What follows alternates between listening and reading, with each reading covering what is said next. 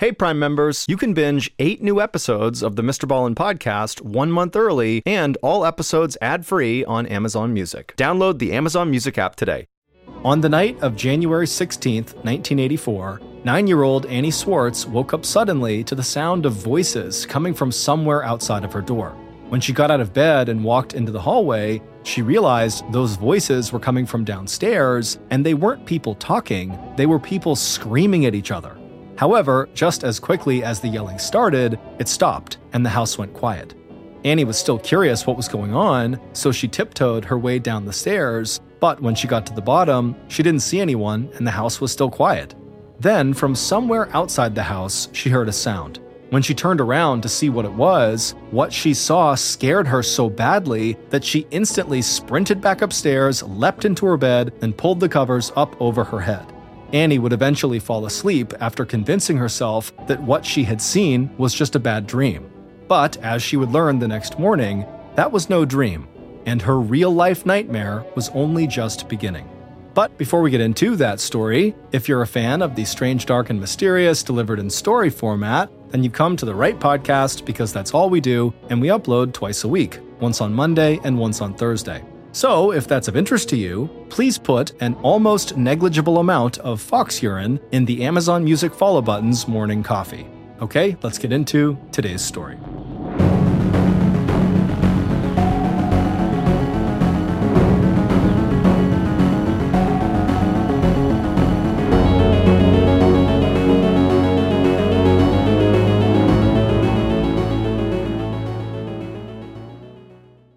Audible lets you enjoy all your audio entertainment in one app. They offer an incredible selection across every genre, from bestsellers and new releases to celebrity memoirs, mystery and thrillers, motivation, wellness, business, and much more. Audible is like the place for thrilling audio entertainment, with highly anticipated new releases and next listen recommendations. I personally am a huge fan of the Jack Reacher action series by author Lee Child. It's about this huge dude named Jack Reacher who basically just goes around the country destroying very deserving bad guys. And my favorite is called The Killing Floor, which also happens to be the very first Jack Reacher novel. As an Audible member, you can choose one title a month to actually keep from the entire catalog. This includes the latest bestsellers and new releases. New members can try Audible free for thirty days. Visit audible.com slash Ballin or text Ballin to five hundred five hundred. That's audible.com slash Ballin or text the word Ballin to five hundred five hundred to try Audible for free for thirty days. Audible.com slash Ballin.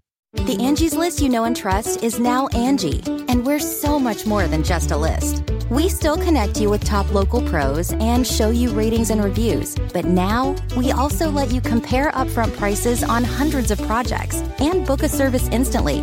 We can even handle the rest of your project from start to finish. So remember, Angie's List is now Angie, and we're here to get your job done right. Get started at Angie dot com. That's A N G I, or download the app today. On January sixteenth, nineteen eighty-four, forty-three-year-old Kay Swartz sat down to dinner with her fifty-one-year-old husband Bob and their kids, Larry and Annie. The kitchen of their split-level home had a window that looked out into the backyard, and they could all see snow falling outside. The Swartz's neighborhood in Cape Saint Clair, Maryland, a suburb of Annapolis, was quiet and secluded, but the snow made it feel even quieter and further away from the rest of the world than usual. And Bob worried that if the weather got any worse, he might have trouble driving into work the following day. But then he heard Kay starting to pray, so he looked away from the window and bowed his head. Kay finished her short prayer, and then the rest of the family said amen, and then they all started eating. Dinner time with the family was always Kay's favorite part of the day. Ever since she was young, she dreamed of having a close-knit family that sat down together every night to share a meal and talk about how their days had gone. And now, Kay's dream had come true. She watched as her seventeen-year-old son Larry and her nine-year-old daughter Annie dug into their dinner, and she looked over at Bob and smiled. Bob took a drink and then smiled back. Dinner with the family was his favorite time too, because just like Kay, he'd always wanted to have a house full of kids. In fact, it was Kay and Bob's shared love of family that had first drawn them to each other when they met in graduate school at the University of Maryland sixteen years earlier. At least that's what they told all of their friends. The truth was, the first thing that had drawn Bob to Kay was her looks. The first time he saw her in one of the campus parking lots, he couldn't stop staring. Kay was five foot ten inches tall with long legs and a long neck, her brown hair was cropped short, and she had a perfect smile. Bob thought she looked like a model. And Bob, generally speaking, did not have the confidence to talk to women who looked like models. He was short and stocky, and he'd lost most of his hair in his early twenties, which had always made him a little insecure, but once he'd seen Kay, he couldn't stop thinking about her. So when he saw her again eating lunch in the university cafeteria, he took a deep breath, walked right up to her, and started a conversation. And Bob would always be happy that he'd taken that risk, because he and Kay had hit it off immediately and discovered they had a lot in common. They were both devoutly religious, they believed education was the key to success, and they put their love of family above all else. And so, soon after that first meeting, they were spending as much time together as they could, and within a few months, they were already planning their future together. But not long after they'd gotten married, Kay learned that she was not capable of having children of her own. This made her feel like a failure, like she was letting Bob down, and that their dream of having a big, happy family would now never come true. But after Kay and Bob spent time talking and praying together, they started to look at this seemingly bad news as a sort of gift. They decided that if they couldn't have kids of their own, they would adopt and provide a loving home for children who had never been fortunate enough to have families of their own. So in nineteen seventy-three, they adopted Larry when he was six years old. And when Larry arrived, he felt like he was the luckiest kid in the world. He had spent his childhood in and out of foster care and never felt like he had parents, but now Kay and Bob had taken him in and he was sure he had found his forever home. And Larry was everything Kay and Bob could have hoped for in a son. He was sweet, polite, fun to be around, and he even enjoyed going to church with his parents. Larry's adoption was such a success that pretty much right away, Kay and Bob began talking about adopting more children. And six years after Larry joined the family, Kay and Bob adopted Annie from South Korea when she was four years old. Annie, like Larry, was just incredible to be around from the moment she arrived at their home. Her smile was infectious, and she was smart, curious, and always happy. Bob and Kay adored Annie, and Larry made it his mission to be the best big brother he could possibly be to his new sister. So, back in the present, in nineteen eighty-four, while Kay ate her dinner with her family that night, she was very happy with how her life as a mother had gone so far. But deep down, she couldn't help but feel a sense of loss, because there was one empty chair at the dinner table where Kay and Bob's third adopted child used to sit. Less than two years after Kay and Bob had adopted Larry, and about four years before they adopted Annie, they adopted another boy named Michael. At the time, Michael was eight years old, about six months older than Larry, and Kay and Bob hoped the two boys would become fast friends and soon grow into devoted brothers. But Michael struggled to adapt to his new life. His birth parents had abandoned him when he was an infant, and by the time he was adopted by Kay and Bob, he'd already lived in six different foster homes and developed a serious distrust of authority figures. And as a result, Michael clashed with his adoptive father, Bob, right away. Mainly because Bob could be strict, especially when it came to school. And when Michael struggled in school, Bob would yell at him and ground him, and this would cause Michael to act out. And while Kay wasn't as strict as Bob, she was still a high school teacher, and she took education very seriously. So she couldn't understand why Michael didn't even seem to care about his grades. But when she tried to talk to him about it, he would get frustrated with her, and before long, they'd be shouting at each other. From the beginning, things between Michael and his new parents just didn't seem to be working out. And when Annie joined the family in late nineteen seventy-eight, the Michael situation got much worse. Michael accused Bob and Kay of loving Annie more than they loved him, and Michael just seemed to go out of his way to start arguments with his parents, which made life very challenging for everyone in that house, especially Larry, because all Larry wanted was for everyone to be happy and to get along. And so, when Michael fought with Kay and Bob, Larry would try to talk Michael down and keep the peace. But Larry, who was sweet and soft-spoken, rarely had any luck calming Michael down or getting his parents to go easier on Michael. It was like both sides were unwilling to compromise on any issue. As Michael got older, the arguments between him and his parents became more frequent and more heated. And when Michael became a teenager, he started getting in trouble at school for fighting, and when he got home from school, he would yell and scream at his parents almost every day. Around this time, Kay and Bob started to feel like they had totally lost control of their second son. Then, on a night in nineteen eighty, when Michael was fourteen years old, the tension between he and his parents reached a breaking point. That night, Michael had asked Kay and Bob if he could go hang out with some of his friends, but they had told him no, that he needed to stay home and do his schoolwork. Michael was furious, and after screaming at his parents, he just snuck out of the house and met up with his friends. But when he got home later that night, Kay and Bob were waiting for him by the front door, and they told him that they had had enough of his bad behavior and that he was not allowed to come back inside. And they didn't just mean for that night. They meant forever. They were disowning him. The following day, Kay and Bob contacted social services, and Michael was taken away and sent to a reform school, which is an institution where youth offenders are sent as an alternative to prison. Kay felt absolutely terrible about this decision, but with Michael now gone, at least Larry and Annie would hopefully have a happier, healthier, and less disruptive home. Now sitting at the kitchen table, staring at Michael's empty seat, Kay tried to remind herself that that decision she and her husband had made a few years earlier had been the only decision they could have made. After all, they had recently learned from social services that Michael, who was now seventeen, had had to be moved from the reform school to a mental institution because of his erratic behavior. And so, at least to Kay and Bob, this only seemed to prove that Michael would not have worked out long-term in their family. But deep down, whenever Kay thought about Michael, she couldn't help but feel like a failure. That night after dinner, Bob got up from the table and headed to his home office that he'd set up in a small room located in the basement. Bob had gotten in on the ground floor of the growing computer industry, and he enjoyed the work and the money it brought in for him and his family. But the job sometimes required him to do work from home late into the night.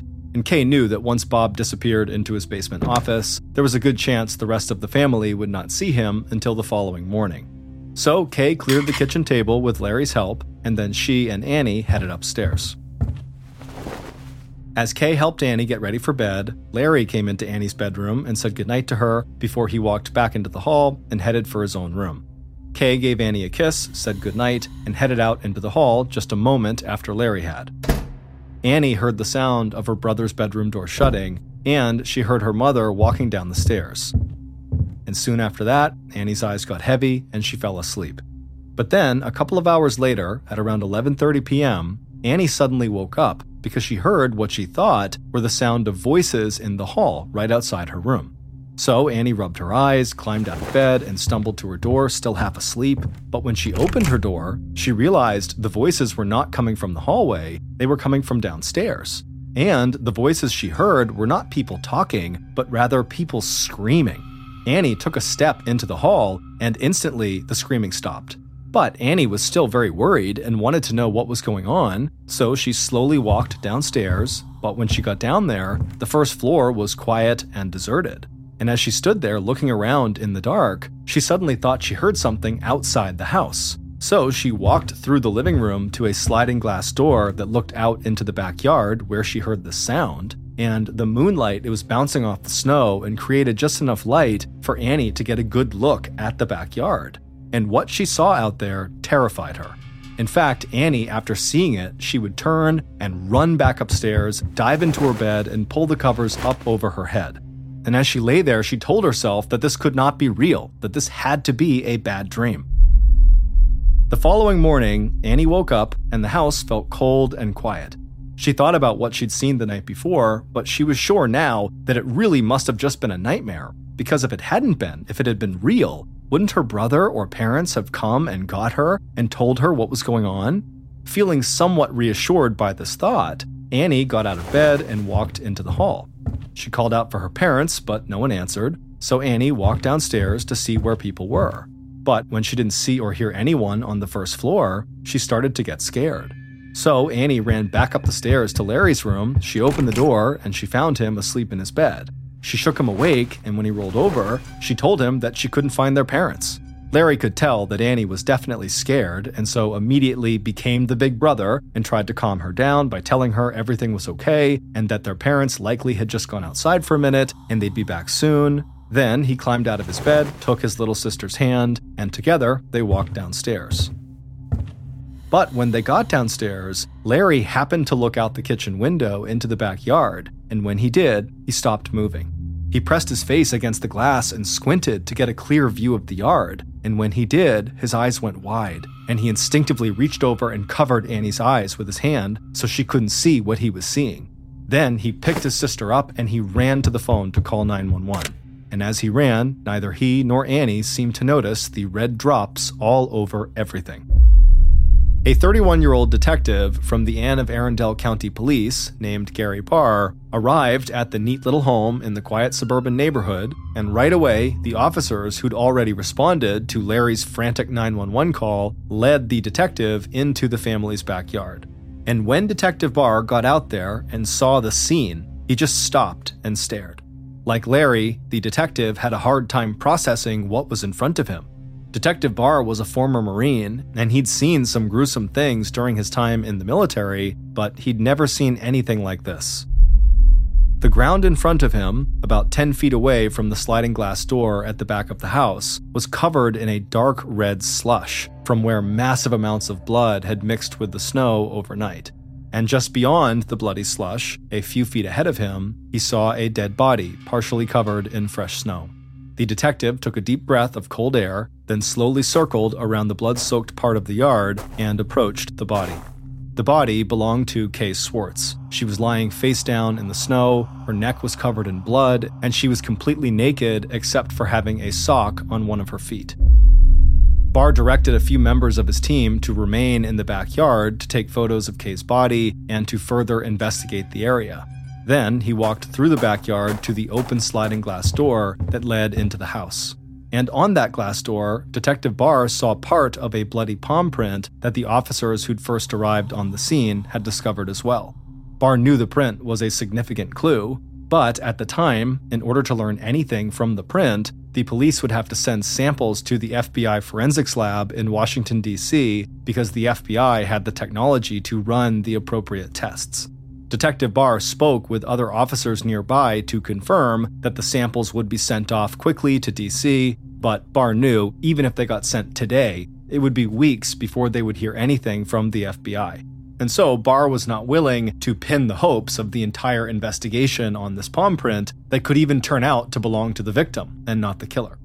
And so Detective Barr stepped through the door into the house to begin looking for more clues, but once again, as soon as he was inside, he had to just stop and stare at what was in front of him. There were pools and streaks of dried blood on the floor leading from the back door where he was to the living room. And when Barr stepped into the living room, he saw blood spatter all over the walls. He still had no idea what had happened, but he knew whoever had done this had been filled with rage during the attack. And the blood didn't stop in the living room. Barr found more splatter on the steps nearby that led down into the basement. So Barr followed that path of blood and eventually wound up in the small room in the basement, Bob's office. And once inside, he saw blood everywhere, and in the corner on the floor was Bob. He was deceased and had obvious cuts on his hands, chest, and neck.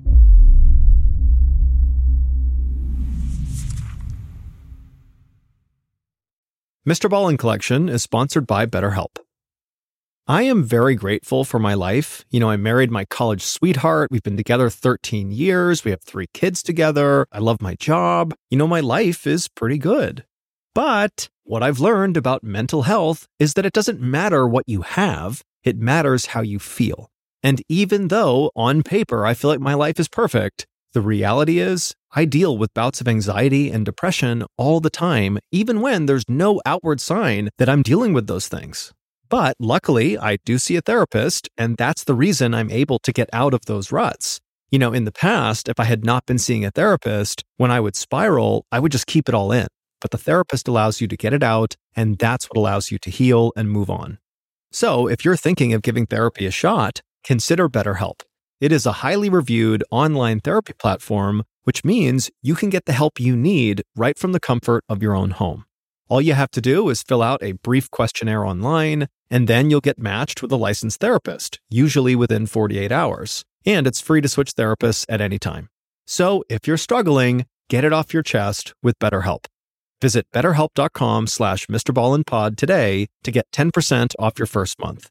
That's BetterHelp, H-E-L-P dot com slash MrBallenPod. We're driven by the search for better. But when it comes to hiring, the best way to search for a candidate isn't to search at all. Don't search. Match. With Indeed.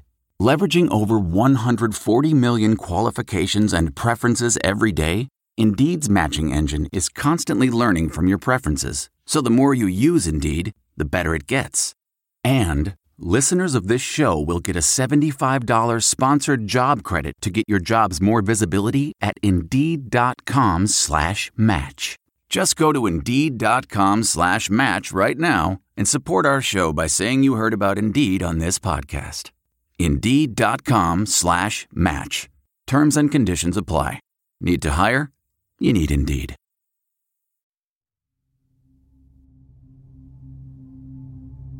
As members of the investigation team photographed and searched Bob's office, Detective Barr wandered back through the house and then walked out the front door.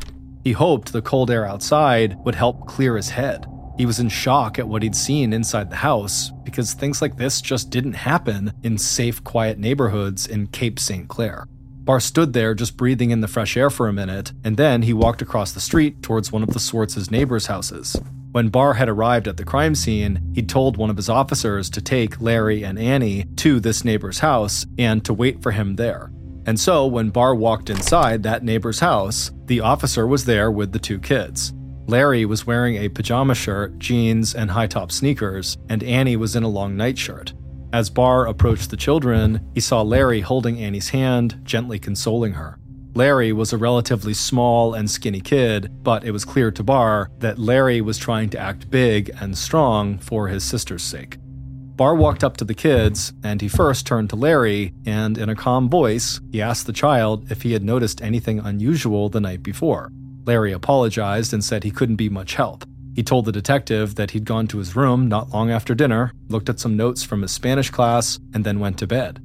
He didn't hear or see anything until the following morning, when he and his sister had gone downstairs together to look for their parents, and that's when Larry had looked out the window and seen his mother in the snow and dialed nine one one. Then, without Barr asking, Annie suddenly lifted up her head and said that she had seen something the night before. Barr immediately crouched down to get to Annie's eye level and then asked her what she had seen. Annie told him that she'd woken up in the middle of the night because she thought people were talking outside of her room. But then, when she went into the hall, she heard screaming coming from downstairs. When the screaming suddenly stopped, she went downstairs to see what was going on, but when she got there, it was all quiet. Then, she told the detective that she thought she had heard something outside, so she whipped around and looked out the door that opened into the backyard, and that was when she saw the terrifying thing that sent her running back up to her room and under her covers. Annie said she'd seen a very tall man with dark curly hair slowly walking away from their house. As she said this, Barr noticed Larry's eyes go wide, and then the boy started shaking his head. When Barr asked him what was wrong, Larry told him that the man Annie said she'd seen outside fit the description of their estranged brother, Michael, who was six foot four inches tall and had dark curly hair. Detective Barr didn't know what to say. These poor kids, who had finally found a safe and loving home with their adoptive parents, had just lost that family and their new lives in a single day. Barr smiled at Annie and Larry and thanked them for their help. Then, leaving them there with the neighbors and the other officer who had brought them there, Detective Barr walked back outside and headed back across the street to the Swartz's house. As he walked, he knew one of his next moves would be to investigate his new primary suspect, Michael. Other than the bloody palm print, police had very little physical evidence from the scene of the crime. So, Barr and the other investigators began to question the Swartz's friends, families, and other associates to learn everything they could about the family. And through those conversations, Barr would learn that not long before Michael had left the house for good four years earlier, his outbursts with Bob had gone from just screaming fights to physical fights. and some of the neighbors were willing to admit that they thought Bob had most likely hit Michael on several occasions. And Barr also learned from a family friend that Michael had threatened to kill Kay and Bob, and that he had allegedly said that all he'd have to do was grab a knife and stab them. Barr knew that the threat of murder made Michael, who was already the prime suspect, look even more guilty, but Barr quickly discovered a major problem with the theory that Michael was the killer. Because Michael, who resided in a state mental hospital for psychiatric evaluation, had apparently been at the hospital on the night of the murders, at least according to hospital records. But Barr wasn't willing to take those records at face value. He wanted to meet with Michael in person because Michael simply had too many red flags to ignore. And so, days after the murder, Detective Barr drove out to pay Michael a visit at the mental hospital, which was a little over ten miles away from the Swartz's house. When Barr arrived, a staff member from the hospital led him through the building, and Barr was horrified by the conditions he found. Screams from patients echoed from a large open room packed with beds, the floors and walls looked like they hadn't been cleaned in months, and Barr couldn't tell who, if anyone, was in charge of the place. He was also taken aback by how little security there seemed to be in the hospital. In fact, by the time he stepped into the room where he was supposed to meet Michael, he was convinced Michael could have easily slipped out of the hospital, made the relatively short trip to the Swartz's house, carried out the murders, and made it back to the hospital without anyone on staff ever noticing. Barr took a seat in a metal chair across a metal table from Michael. The room they were in was cramped, and the fluorescent light overhead cast a sickly glow on the dirty white walls. But Barr didn't notice any of that, because from the moment he sat down, he was fixated on Michael's neck. There were several red marks on one side of Michael's long, muscular neck, and so Barr asked Michael if he had gotten those marks in a fight. But Michael just grinned and told the detective the marks were actually hickeys that he'd gotten while making out with a girl he knew. Barr smiled back and then proceeded to tell Michael about what happened to his former adoptive parents. And Michael didn't seem remotely fazed by this horrible news. He just sat there, calm as can be. But Detective Barr was experienced enough to know that Michael's reaction to what he was told was not necessarily proof of guilt or innocence. And so Barr began asking basic questions, starting with, where was Michael on the night Bob and Kay were killed, January sixteenth? And Michael's answer, which was delivered just as calmly as his reaction to the news about his former parents, was simple. He'd been right here in the hospital where the state of Maryland had put him. But Barr wasn't convinced Michael was being honest, so he leaned across the table, looked Michael right in the eyes, and pushed him to talk about his troubled relationship with his adoptive parents and the threats of violence he'd made against them in the past. Barr had hoped this approach might kind of rattle Michael and maybe get him to accidentally give something away, but this didn't happen. Michael stayed calm and stuck to his story. He had been at the hospital when they were killed, period. By the time Barr left the hospital, he was very frustrated. Between the hospital's obviously lax security and Michael's bizarre, nonchalant reaction and answers that he gave, it just seemed like Michael had to be lying, that he really had to be the killer. But without physical evidence from the crime scene or any kind of confession from Michael, Barr knew he was going to have to keep working to prove this theory. And not long after this initial meeting with Michael, Detective Barr's job got even harder. Because right after Barr left the mental hospital, Michael contacted a defense attorney who advised him not to speak with anyone from law enforcement about the murders of Kay and Bob Swartz. And so, a couple of days later, when Barr tried to set up another meeting with Michael at the hospital, he was refused. Now, Barr felt like he was running out of options, because in addition to not being able to speak to his primary suspect, he was still waiting to hear back from the F B I with the results of the test they'd run on the bloody palm print. So, feeling like he was at a dead end, Barr went back to the drawing board and tried to find any other leads that might help him discover exactly what had happened to Kay and Bob. While investigators had been questioning people who were close to Kay and Bob, they discovered that, like Barr, most of these people thought Michael was probably the killer. But there was one person who investigators spoke to that offered a tip that sent Barr's investigation in an entirely new direction. A friend of the family informed Barr that Bob had been a staunch anti-abortion activist and that he had spent significant amounts of time publicly protesting an abortion clinic in the area. And it turned out that Bob's protests had often turned aggressive, and he'd possibly made some enemies in the process. So Detective Barr did his job and tracked down people who worked at the clinic and some of Bob's fellow protesters. But as the days went by, he felt like this was all just a big distraction, and he didn't think this line of questioning was getting him any closer to solving the case, because Detective Barr was sure that Michael must have at least been involved in the murders. So Barr abandoned the abortion clinic theory and decided to just basically wait for the F B I to send back the test results from the bloody print that had been found on the sliding glass door at the murder scene. And finally, in March of nineteen eighty-four, almost two months after Bob and Kay were murdered, the results arrived. And as Detective Barr expected, these test results would break the case wide open. However, the results would lead Detective Barr down a path he had not even considered during his initial investigation. Based on the test results from the F B I, evidence found at the scene of the crime, and interviews conducted throughout the investigation, here is a reconstruction of what police believe took place at the Swartz home on the night Kay and Bob died, January sixteenth, nineteen eighty-four. At around eleven thirty p.m. on January sixteenth, snow was on the ground outside the Swartz home and the temperature was well below freezing. But sweat dripped down the killer's forehead as they walked through the Swartz house towards the living room. The killer felt lightheaded, and they could still feel the slight burn in their stomach from the shots of rum they'd drunk only a few minutes earlier.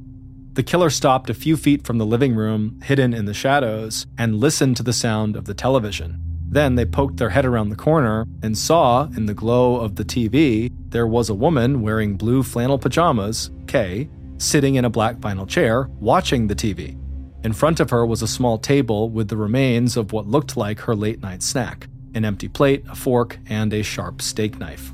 The killer was not actually carrying a weapon. In reality, they had not fully mapped out how this attack would go, but the steak knife on Kay's table seemed like the perfect solution. So the killer took a few steps into the living room, but then suddenly stopped. And as they looked at Kay sitting there peacefully watching T V, they started to have second thoughts about what they were about to do. But then the killer took a long, deep breath and told themselves this was the right move, and then they continued to walk through the living room towards Kay. The killer's footsteps caused the wooden floors to creak as they moved. Kay heard those creaks and quickly looked up from the T V to see who was there, and when she saw, she was startled, but mostly she was angry, and she yelled something at the killer, and the killer shouted something right back. And then before Kay could possibly understand what was happening, the killer rushed forward, grabbed Kay's steak knife, and slashed the side of Kay's neck. Kay screamed, and the killer just froze, like they were stunned by what they'd just done. In that moment of hesitation, Kay put a hand to her neck to try to stop the bleeding, pulling herself out of her chair, and then she tried to run out of the room. But the killer, filled with rage, rushed after Kay and managed to slash her neck six more times. The killer watched her fall to the floor. Kay struggled to pull herself up onto her hands and knees, but she was now bleeding profusely and her breath was quiet and shallow. The killer stood over her, raised the knife again, and was about to bring it back down for one final blow when suddenly they heard a sound coming from the steps that led to the basement. The killer stopped what they were doing and rushed over to the top of the steps and looked down to see what the noise was, and what the killer saw at the foot of the stairs was Bob standing in the doorway of his basement office. And when Bob saw the killer standing there with the steak knife in hand, he screamed for help, but there was no help coming, and Bob had nowhere to go. He was trapped in the basement.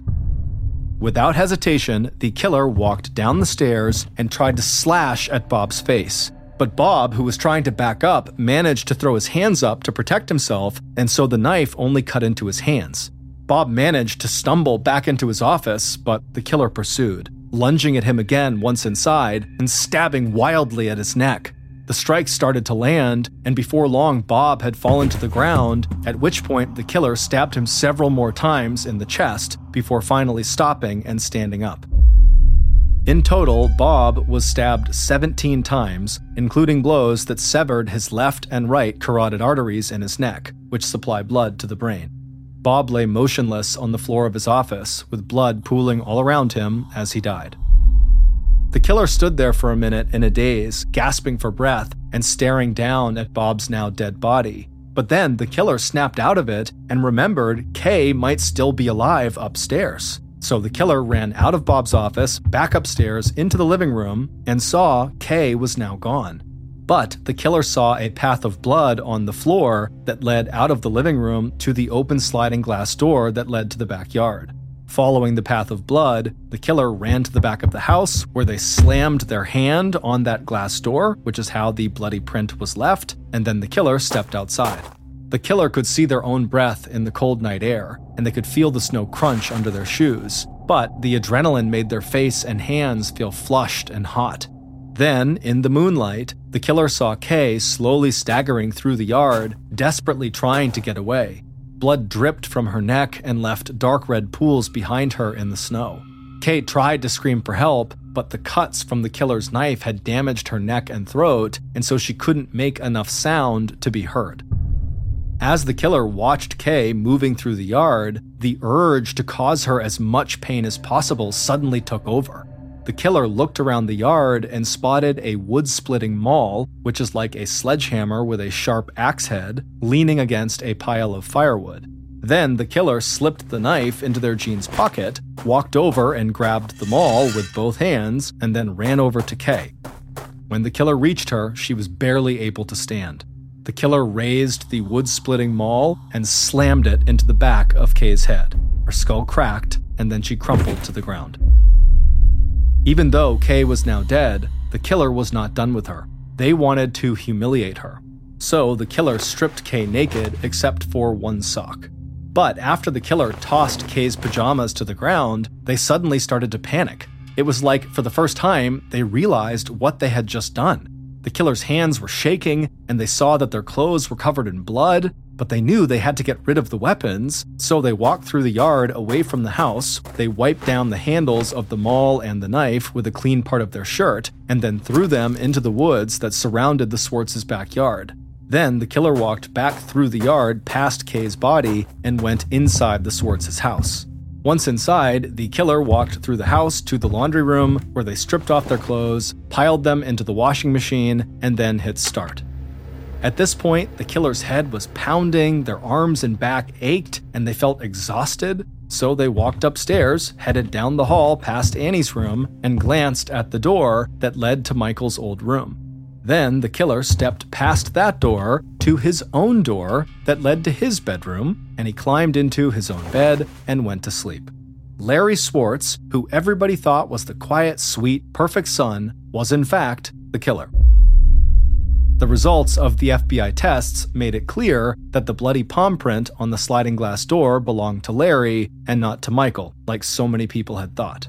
And when Detective Barr learned the palm print was Larry's, he thought back to the beginning of his investigation when he first spoke to Larry and Annie right after he had arrived at the crime scene. And he would come to understand that little Annie thought of her five foot nine inch brother, Larry, as being a, quote, very tall person, because pretty much everyone who was over five foot five seemed very tall to her. But Larry, thinking on his feet, had immediately used her description of the very tall man in the backyard, the likely killer, to his advantage, pointing out that his former brother, Michael, was in fact very tall, six foot four inches to be exact, which is considered very tall by basically all adults. Michael did this, of course, to deflect suspicion away from himself. Police arrested Larry, and while in custody, he would confess to killing his parents. Larry claimed he had killed Kay in the house and had not chased her down and killed her in the yard like the police said. But Larry's memory of the night was fuzzy, and Detective Barr didn't think Larry's version of events fit with the evidence found in the backyard and in the house. But Barr did take Larry at his word when Larry explained why he had killed his parents. Larry said that once Michael had been kicked out of the house, he, Larry, became the target of Kay and Bob's very strict disciplinary tactics. They would yell at Larry constantly about his bad grades, ground him for weeks at a time, and keep him from going out on dates with the girl he liked. Larry grew very angry at his parents, and he felt like they enjoyed humiliating him. And then, on January sixteenth, nineteen eighty-four, Larry snapped. That night, after Annie had gone to bed, he and Kay got into a shouting match when he told her he had failed his Spanish exam. And Kay said that knowing Larry, he would probably fail all of his other exams too. So Larry stormed upstairs to his bedroom, slammed his door, reached under his bed, and grabbed a soda bottle that was actually filled with rum. And as he drank the rum, he got angrier at his parents, and he convinced himself that they were going to kick him out of the house like they'd done to Michael, and he'd never get to see his little sister Annie again. So Larry decided the only solution was to kill Kay and Bob. So he went downstairs and did just that. Larry ultimately pleaded guilty to second-degree murder. He was sentenced to twenty years in prison, but after serving nine years, he was granted parole. Larry would move to Florida, where he would die from a heart attack in two thousand four at the age of thirty-eight.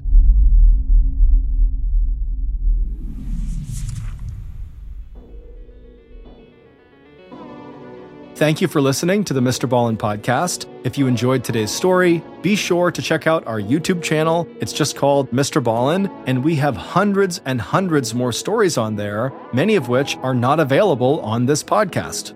So that's going to do it. I really appreciate your support. Until next time, see you.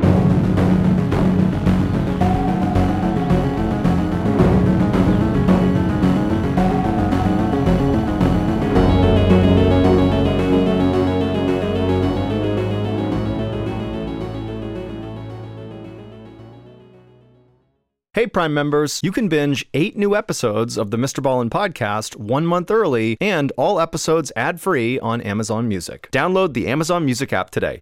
And before you go, please tell us about yourself by completing a short survey at Wondery.com slash survey. If you're listening to this podcast, then chances are good you are a fan of The Strange, Dark, and Mysterious. And if that's the case, then I've got some good news. We just launched a brand new Strange, Dark, and Mysterious podcast called Mister Ballen's Medical Mysteries. And as the name suggests, it's a show about medical mysteries, a genre that many fans have been asking us to dive into for years, and we finally decided to take the plunge, and the show is awesome. In this free weekly show, we explore bizarre, unheard-of diseases, strange medical mishaps, unexplainable deaths, and everything in between. Each story is totally true and totally terrifying. Go follow Mister Ballen's Medical Mysteries wherever you get your podcasts, and if you're a Prime member, you can listen early and ad-free on Amazon Music.